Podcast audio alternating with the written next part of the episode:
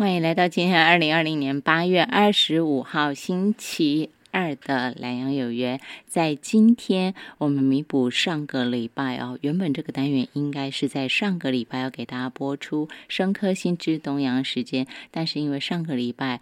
我做了一点点小小的迷糊事，所以呢，东阳先生就配合我把单元延到了今天来。哎，真不好意思说啊，难以启齿啊，脱线的事情。好，基因社会是今天深刻新知东阳时间第三十三回。东阳先生我们大家的选书哦。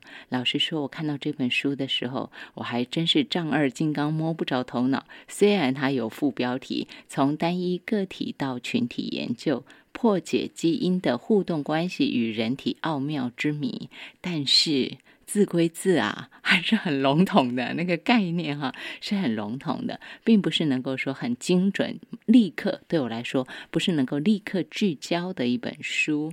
但是我很清楚明白的是，没关系，有东阳先生，有许玉祥先生，他可以带我们大家一起来读这一本接轨生医科技大未来必读的一本书。而且这本书它的定调啊，书啊，大家都知道吗？书上头会有编辑的一些文案啊等等，也等于是为这本书定调，让一般的读者在一看到书的时候，你就知道它大概的内容是什么，主轴是什么。上头写到，继《自私的基因》这本书之后，新一代的科普典范，破解基因与基因之间、基因与环境之间的对话内涵。我们给大家请到的是东阳先生徐翔，跟大家分享导读这本他选的书《基因社会》。午安，您好。主持人好，各位听众大家好。我算不算把所有的东西都推给您了？哎，好，那我就接下来了。我唯一只有承认是上个礼拜是我的错，其他全部都是你的事。好，先说先说这本书啊，事实上我看到的那个专家好评推荐很惊人。是。不要有什么诺贝尔奖得主啦，然后什么麻省理工学院的教授啦，史丹佛大学教授，连在台湾也是我们什么台湾大学啦，要不然就是那个中研院院士翁启慧啊，还有范科哎范哎范科学是吗？对范科学，范科知识的哦范科知识，好好，然后他也推荐，然后再来就是您的好朋友，对，哎，真的也要有他写那个专文导读，我觉得会。更容易懂一点点，但是其实还是不够懂，所以这个一定要靠您了。好，呃，其实要讲今天这本书之前，我想回说一些事情哈，包括说当初我们在呃介绍有这样的一个专栏时间跟大家来聊一些书的时候，呃，我总觉得生物学的东西有一点微妙。怎样的微妙呢？拿我自己的求学经历来说，就是以前看到的课本，嗯，课本像今天我讲到的基因社会。以前会有一门科目叫社会科，我不知道现在还有没有哈？或者说我们就提到社社会科学。嗯哼。那其实社会里面是包罗万象的，非常多。对。对。但是好像其他的科目就比较再单纯一点，比如说数学啦、物理啦、化学啊、生物啊。至少我那时候觉得说理科这这种很呃理工科的，然后很自然组的，似乎它的目标比较明确。可是呢，生物这一点，就以我们谈生物这个学科来讲，其实里面包罗万象，包括人类只是其中一部分。我们还看到动物啊、植物啊、细菌啊等等的。但说起来，其实对这些名词的解释，如果我拿今天的书名《基因社会》来解释的话，社会相信相对是近的。嗯，就它不只是教科书上面所陈述的那一些，而是我每天眼睛睁开起床，然后我们看到的这一切生生活周遭经历的这一切，包括。各位现在听节目本身，它都是一个社会运作的，我们自也是一份子。嗯哼，对。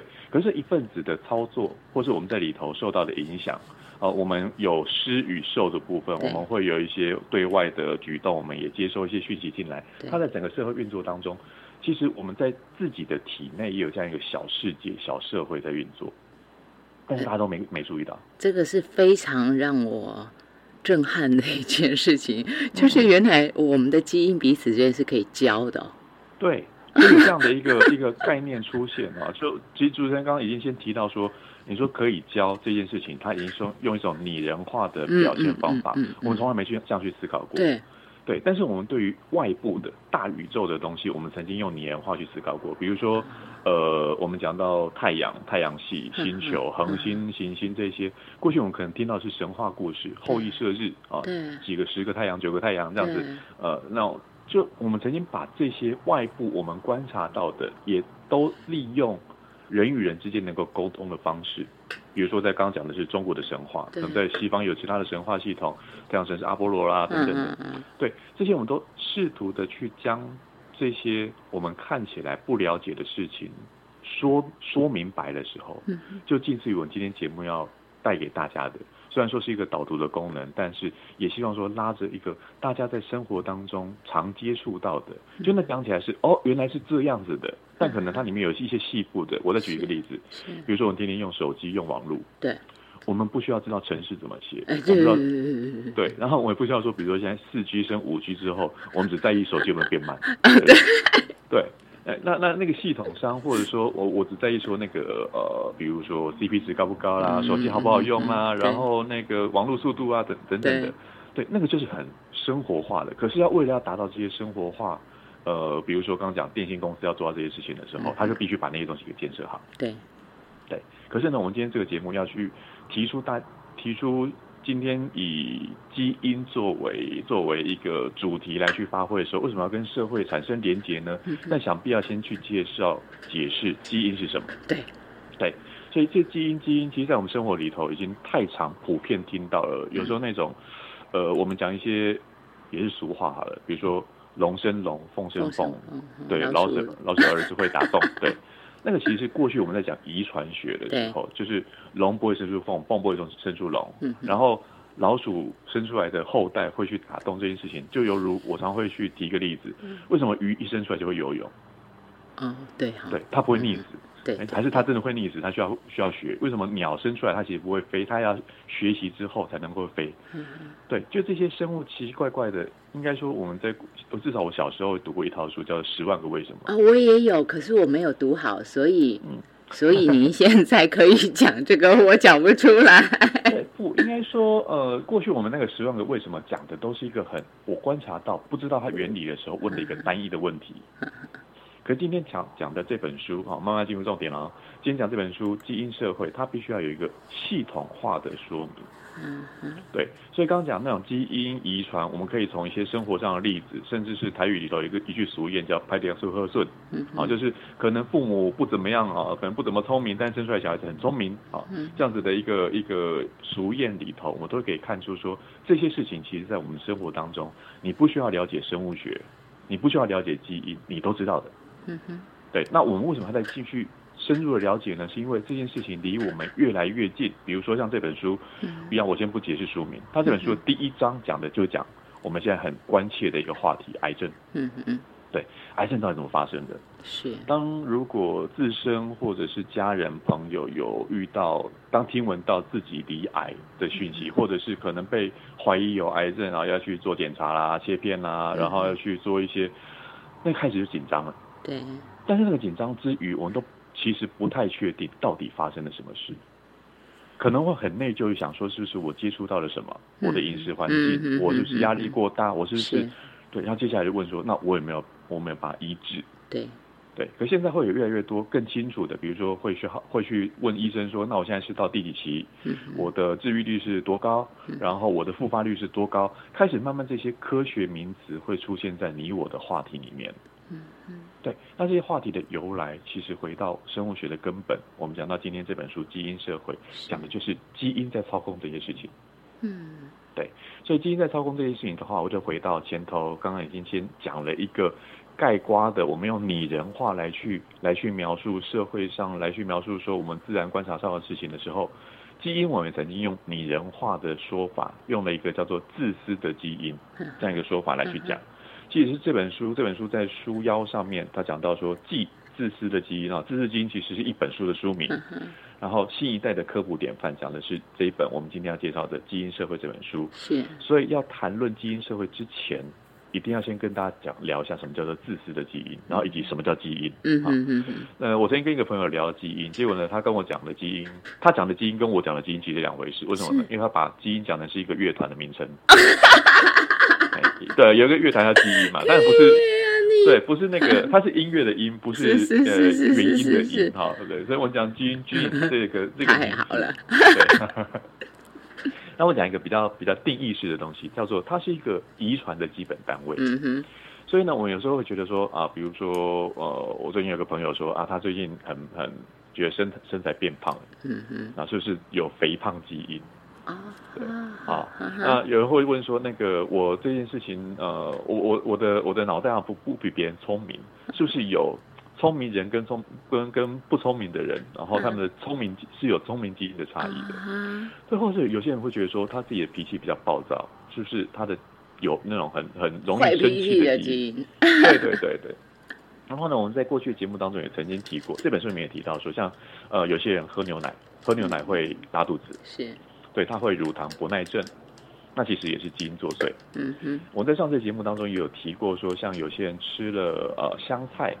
就你在吃之前，或者说你闻到味道，对，你就闻到说那很难闻，那个怎么能吃的那味道，其实不是鼻子出了问题，可能是你身体携带的基因的问题。对，好，这些基因呢，我们谈着谈着，好像会有一种印象哈。我现在先破除大家一个观念，就是很多人会觉得说基因是一个一对一的关系，比如说刚刚讲厌恶香菜，那其实是某个基因作祟。嗯哼。然后很多基因的一对一的关系会让我们联想到说，比如说呃我们的肤色。黄种人的肤色、黑人的肤色、白种人的肤色、印第安人的肤色，肤色上是由一个基因去控制的。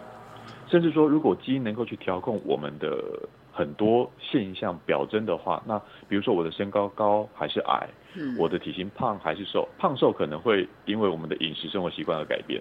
但身高你拉到一个长度之后，你不会说今天我吃的少，然后我就我的身高都都丢一下哈，然后我吃的多，身高再长回去。但这些呢，其实都是一样是基因操控的。是。对，所以基因在操控什么事情呢？基因就在我们的遗传物质里头的基本单位。所以这遗传物质，我们讲的比较浅显易懂的，大家常会听到的，就是 DNA。嗯嗯。好，那 DNA 在我们的细胞里面存有，呃，它缠绕起来说是一个染色体的形态。所以每个人啊，以人类来说，每个人有二十三对染色体。嗯。对。那在这二十三对染色体当中，我们把它拆解开的时候，它就是一长串的 DNA，一长串的遗传物质里面形塑成。遗传的单位，像刚刚讲到的这些遗传的单位，它就是基因。是。可是基因的表现呢？我们要有一个在从基本多一点点的概念。大家可能会听过说，当 DNA 转录成 RNA，RNA 转译成蛋白质，能够让 DNA 它的一个片段转译成 RNA，转录成 RNA，最后转译成一个蛋白质的时候，那样的一个顺序下来，它其实就是一段基因的表现。大体来说，好，大体来说是这样。对，所以基因所表现出来的，好，这边讲越越讲越难哦。基因表现出来是会是一个产物，但这个产物呢，有可能这个产物会直接对应到刚刚我讲到说，你闻到香菜的时候会带给你恶心的味道。对，可能会是造成，呃，我曾经在节目上当上头也谈过，说我有具有一部分的菱形血球的的问题，对，它可能会影响到红血球的形状。嗯，然后呢，也可能会影响到肤色的深浅。嗯哼，对，所以用这些蛋白质的展现与否，它就会呈现出我们各型各样的性状，也包括说，有时候我们讲说啊，隐性啊、显性啊、血型 ABO 的血型啊。那刚刚讲隐性血型，比如说，呃，有一些我至少从我念书的时候，中学的时候就一直听到的，像比如说我们耳垂是分离的还是连接的？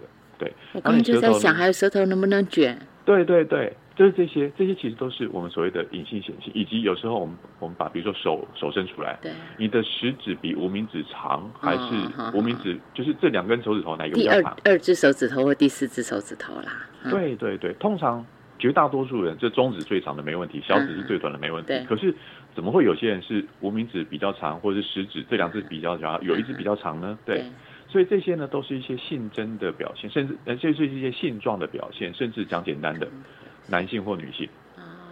对，那也是基因调控的。嗯嗯嗯。对，所以这些基因调控呢，过去我们开始进入到这本书的本质了。过去我们在描述这些基因的时候，它是从孟德尔在研究豌豆的实验，可能过去大家在学生时代的时候曾经做过这样的一个一个试题，就是豌豆它的那个种子是圆的还是皱的。它的花，它的茎是高的还是矮的，它的花的颜色，它种皮的颜色等等，然后我去凑。那以及刚刚讲我们讲 A B O 血型啊，比如说呃两个 O 型的父母都是 O 型的话，生下孩子一定是 O 型。嗯嗯。可如果父母亲当中是一个是 A 型，一个是 B 型的话，有可能会生出的孩子里面 A 型、B 型、O 型、A B 型都会有。嗯对，那这个怎么来的？哈，它其实我我先今天就不先就 探究它的它的道理了，但是这就是遗传，这就是基因，这就是我们在讨论的遗传学，以及我们今天刚刚讲的说基因社会里头属于基因的这一块。但这几年下来呢，其实尤其是近四十年，近四十年有非常。翻天地覆般的改变，更近期也是这二十年进入到这个世纪哈。是。那什么样的改变呢？就是我们开始发现到说，很多像包括你要开始告诉我们这二十年来翻天覆地的改变吗？对对对，完整的。嗯。好，那我们先休息一下，进广告，我剩这个功能，我马上回来。